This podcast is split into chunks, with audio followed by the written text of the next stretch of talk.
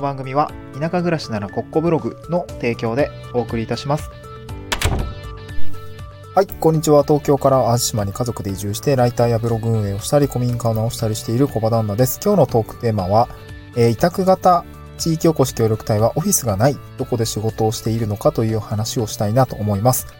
えっ、と、まあ、新年度明けまして、協力隊員、まあ、地域おこし協力隊ですね、総務省の制度を使って移住をされている方がちらほら増えてきました。というのも、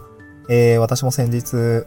新しい隊員の方にお会いしたりとかご挨拶をしたりして、ああ、なんか僕も一年あっという間に経ってしまったんだなという思いがありまして、この委託型地域おこし協力隊、まあ、自治体によって雇用型とか委託型あるんですけれども、えー委託型あですね、の人たちが、まあ、どうやってですね、まあ、1年間こう動いてみたんですけど、こんな働き方になりましたっていうことをですね、今日はご紹介をしたいなと思います。で、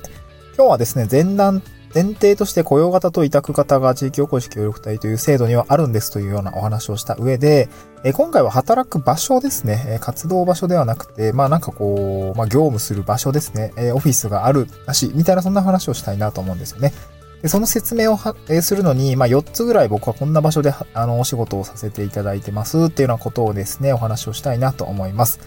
え先に4つですね、どんな場所で仕事しているのかっていうのをご紹介しておくと、1つ、え1つ目が自宅、2つ目が事務所、3つ目がカフェ、レストラン、え4つ目がコワーキングスペースというような感じですね。まあまあ、あの、内容自体はそこまでね、あの、突飛なものではないと思うんですけど、えー、まあ、具体的なね、どういう場所なのかっていうところは、ちょっと地域の特性だったりとか、まあ、この協力隊、いや、協力隊関係ないか。なんかまあ、そういう地域柄っていうところもありますので、参考にしてみていただければなと思います。前提ですね、雇用型と委託型というものがあります。地域おこし協力隊には、まあそういう、まあ雇用、契約形態の違いによって、これの、まあ二つの違いがあるんですけど、えー、まあ地方自治体とですね、雇用契約、雇用契約を結ぶのが雇用型ですね。で、個人、えー個人と、えー業務委託契約を結ぶのが委託型、まあフリーランス型みたいな感じでも言ったりします。で、一応細かく分けるとですね、なんかこういろんな形式があったりするんですよね。企業を主導でガサッと入れる、ガサッと委託するやつとか、あと何度、なんかななんか結構、4つぐらいあったと思うんですね。僕もちょっとあんまり、えー、僕も委託型しかやってないんで、あの、多くは語れないですけれども、私の知人が確か雇用型で、えー、がっつりオフィスで仕事してますっていう話もしていたりとか、まあ今日、ちょっとそういう話もね、していきたいんですけど、えー詳しくはですね、スタンド F の概要欄にですね、あの、ブログ記事貼り付けております。あの、ノートのリンク記事かな？ノートの台本の記事にですね、えブログの記事貼り付けておりますので、ぜひ参考にしていただければなと思います。雇用形態の違いとメリット、デメリットについてね、お話をしているものがありますので、えーぜひ読んでいただければと思います。今回はですね、働く場所に限ってお話をします。うん、で、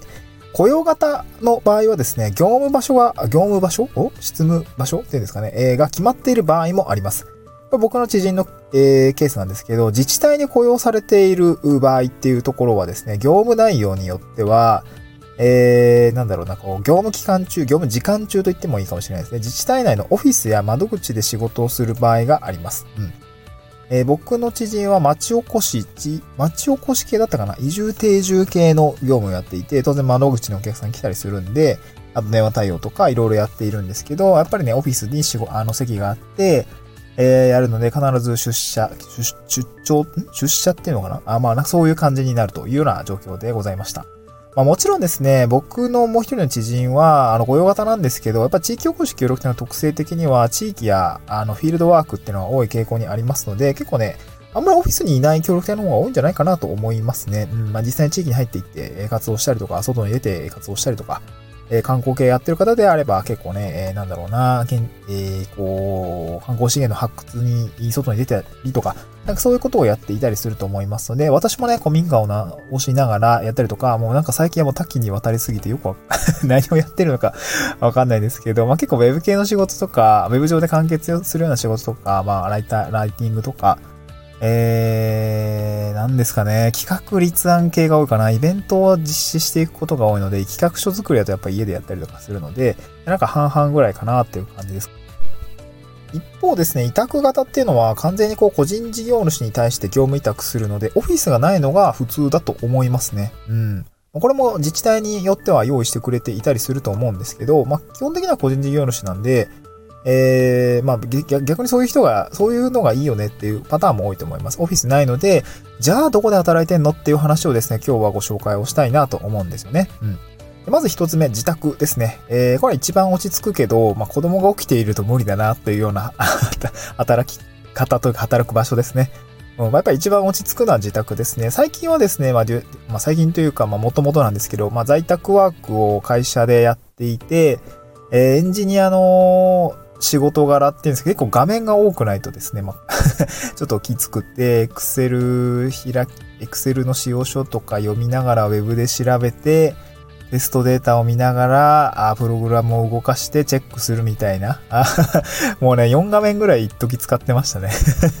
そんくらい必要なんだよな、みたいなところがあって、まあ今でもね、あのデュアルモニターを使っていたりとかしていますので、えー、やっぱり効率は上がってるし、ライティングとかね、えー、ウェブ制作をするときにも、やっぱりデュアルモニターだと助かるなっていうところで、個人的には自宅が一番、まあダントツでね、快適かなと思います。あと、まあ、座りすが、座り仕事が多くなることも多い、多いので、あの、書類作りとか、はい、あの、スタンディングディスクに、スタンディングディスク、スタン、ちょっと言いづらいです。スタンディングディスク、あら、スタンディングデスクだよね。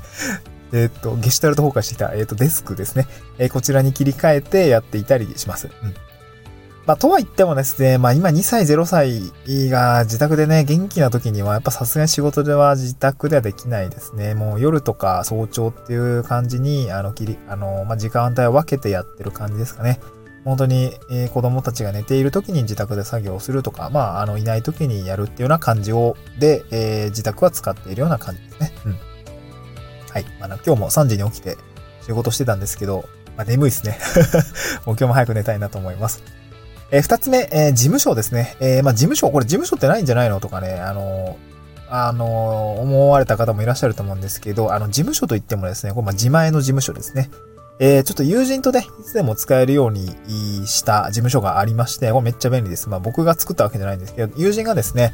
えー、っと、事務所を、なんていうのかな、自宅の、まあ、農家さんなんで、自宅の下の倉庫のスペースをですね、まあ、その子も事務所として使っているので、ぜひ一緒に使いましょうということで、あの、使わせていただいております。あの、二人で、あの、まあ、当然一人で、その人も言ってたんですけど、一人で使うにはちょっと広すぎるし、二人で使うにもやっぱ広いよね、みたいな感じになっていて、僕もね、もうモニター置かせてもらって、あの、デュアルモニター、僕、あの、トリプルモニター使ってたんですけど、まさすがにトリプルはエンジニアじゃなくなったらいらねえかってことで、自宅に一つ、そして事務所に一つ あの、置かせてもらって、どっちでもね、デュアルモニターでできるように作業させて、あの、させていただいたりとかしてます。まあそこにはあの、プロジェクターがあったりとか、結構なんかこう、いろんな機材があったりとか、もうめっちゃね、便利に、快適に使わせていただいてるんで、もう引き続き今後も使わせていただきたいなと思ってるんですけど、まあなんかこう、雰囲気的にはスタートアップのベンチャー企業みたいな感じのね、あの、え、事務所の一角でやってるみたいな、そんな感じがあってですね、居心地はすごくいいですね。うん。はい、続いて、えー、三つ目、カフェレストランですね。あのー、これも、まあ、一般的かもしれないんですけど、なんかこう、関係性があります。あの、持ちつ持たれつ居心地のいい場所ということで、えー、僕があ、僕の友人がですね、あの、同じ活動してる地域で開業したカフェレストランがあるんですけれども、こちらのコワーキング利用をさせていただいております。まあ、コワーキングも営業開始したいですっていうところをですね、まあちょっとね、うん、アフタヌーンティー時間帯っていうんですかね、ティータイムっていうんですかね、13時から15時、16時とか、時間帯のやっぱね、あの、利用が少なくて、じゃあ、あの、まあ、コワーキングスペースとしてどうですかねみたいな、ワーケーションの文脈でどうですかねみたいな形でちょっと相談した結果、じゃあそうしたいですって形で、僕もあの、ちょっと写真撮ったりとか、えー、なんかこう意見を、意見交換したりと。なんかそういう感じでコワーキング始めてみた、始めたんですけど、あの、僕もあの、お茶いただきながら作業させていただいてるって感じですね。あの、今日ノートの台本記事のところに、あの、まあ、どんな雰囲気でやってるのかなっていうのが、あの、見える note、あの、まあ、僕が、えっ、ー、と、書いているんですけど、あの、レストランの店舗のノートの記事貼り付けておりますこちらもぜひ覗いてみていただければなと思います。続いて最後4つ目ですね、コワーキングスペースですと。えー、これですね、まあ、コワーキング、一般的なコワーキングスペースなんですけど、まあ僕が住んでる洲本市って場所はですね、自治体が無料で提供してくれてます。えー、っとで、自治体が、なんだろうか、なんだろう、多分税金で運営してるんですけど、めちゃくちゃ設備いいんですよ。コンセントありで、えー、なんだろう。まあ、あんなんが立ったら民間のコワーキング、ちょっと街中に置けないよねぐらいの設備が整っていて、まあめっちゃ正直、こう すごい場所だなと思います。こう無料でね、広々コワーキングスペースが利用できて、まあ正直ね、田舎暮らしの特権というか、割とね、いついてもひ、あのーまあ、平日とかね、行くと、ま、めっちゃガラガラなんですよね。利用率大丈夫かっていうところはま当然あるんですけども、あの、今日はね、休日だったんで、あの、結構ね、学生さんとか、まあ、えっと、フリーランスの方なのかなわかんないけど、結構ね、あの、おじいちゃんおばあちゃん、アクティブシニアの方かななんか、結構勉強されたりとかしていて、なんかす、すごい異空間だなっていう感じはあったんですけど、まあ、あの、正直田舎暮らしの特権というか、平日とか大体空いてるんでめちゃくちゃ使い放題ですって感じですね。東京だったらまずありえないかなと思います。あの立地で、あのー、設備、そして、えー、無料みたいなところがあるので、えー、すごいいいかなと思います。個人的にはね、あの、東京に行くと結構ね、スタバとか、デローチェとか、あと、ドトールとかかな。池袋に住んでいたというか、まあ、池袋、僕は板橋に住んでたんですけど、池袋はですね、結構ね、あの、コワーキングできる、なんだろう、利用でき、しやすいようなカフェ結構あって、僕結構ローテーションしてたんですけど、やっぱ空いてない時とかね、2、3週はしたりとか、そういうのがあったので、まあ、いつでも空いてるのは、あの、田舎のいい場所だなっていうところは、あ感じていますね。うん。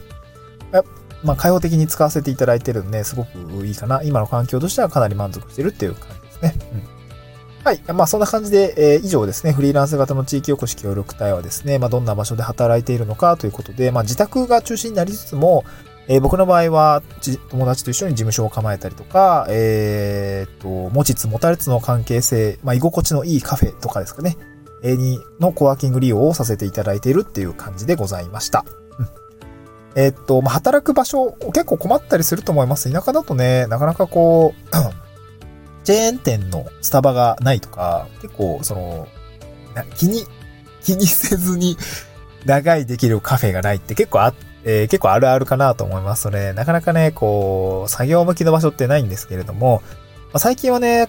淡路島の場合は特になんですけど、あのー、コワーキングというか、ワーケーションの文脈でめちゃくちゃコワーキングスペース増えてるので、えー、ありがたいし、ありがたいなっていう感じなんですけどね。まあ他の地域はもしかしたらそういう場所はないかもしれないし、まあ作ったらもしかしたら人が集うかもしれないっていう感じだと思いますが、えー、そんな感じでございます。はい。また次回の収録でお会いしましょう。バイバーイ。えっ、と、たまには告知したいなと思います。あの、地方移住の進め方について焦点を当てた、あの、Kindle 本を出版しております。えー、知識ゼロから始める地方移住7つのステップということで、僕も経験した経験談として、えー、あと、まあ、結構インタビューしたものですね。移住者の方にインタビューをした内容とか、あの、田舎暮らしについてインタビューした内容を踏まえてですね、地方移住の進め方、こうするといいんじゃないでしょうかっていうことをですね、一つも、えー、電子書籍にまとめております。3万文字ぐらいで、まあ、2時間もあれば読み終えるかなと思うんですけども、はい、ぜひ読んで手に取っていただければ嬉しいです。今日スタンド F の概要欄にですね、あのリンク、まあ、ノートの台本記事にも貼り付けているんですけれども、ぜひ手に取っていただければ嬉しいです。また次回の収録でお会いしましょう。バイバイ。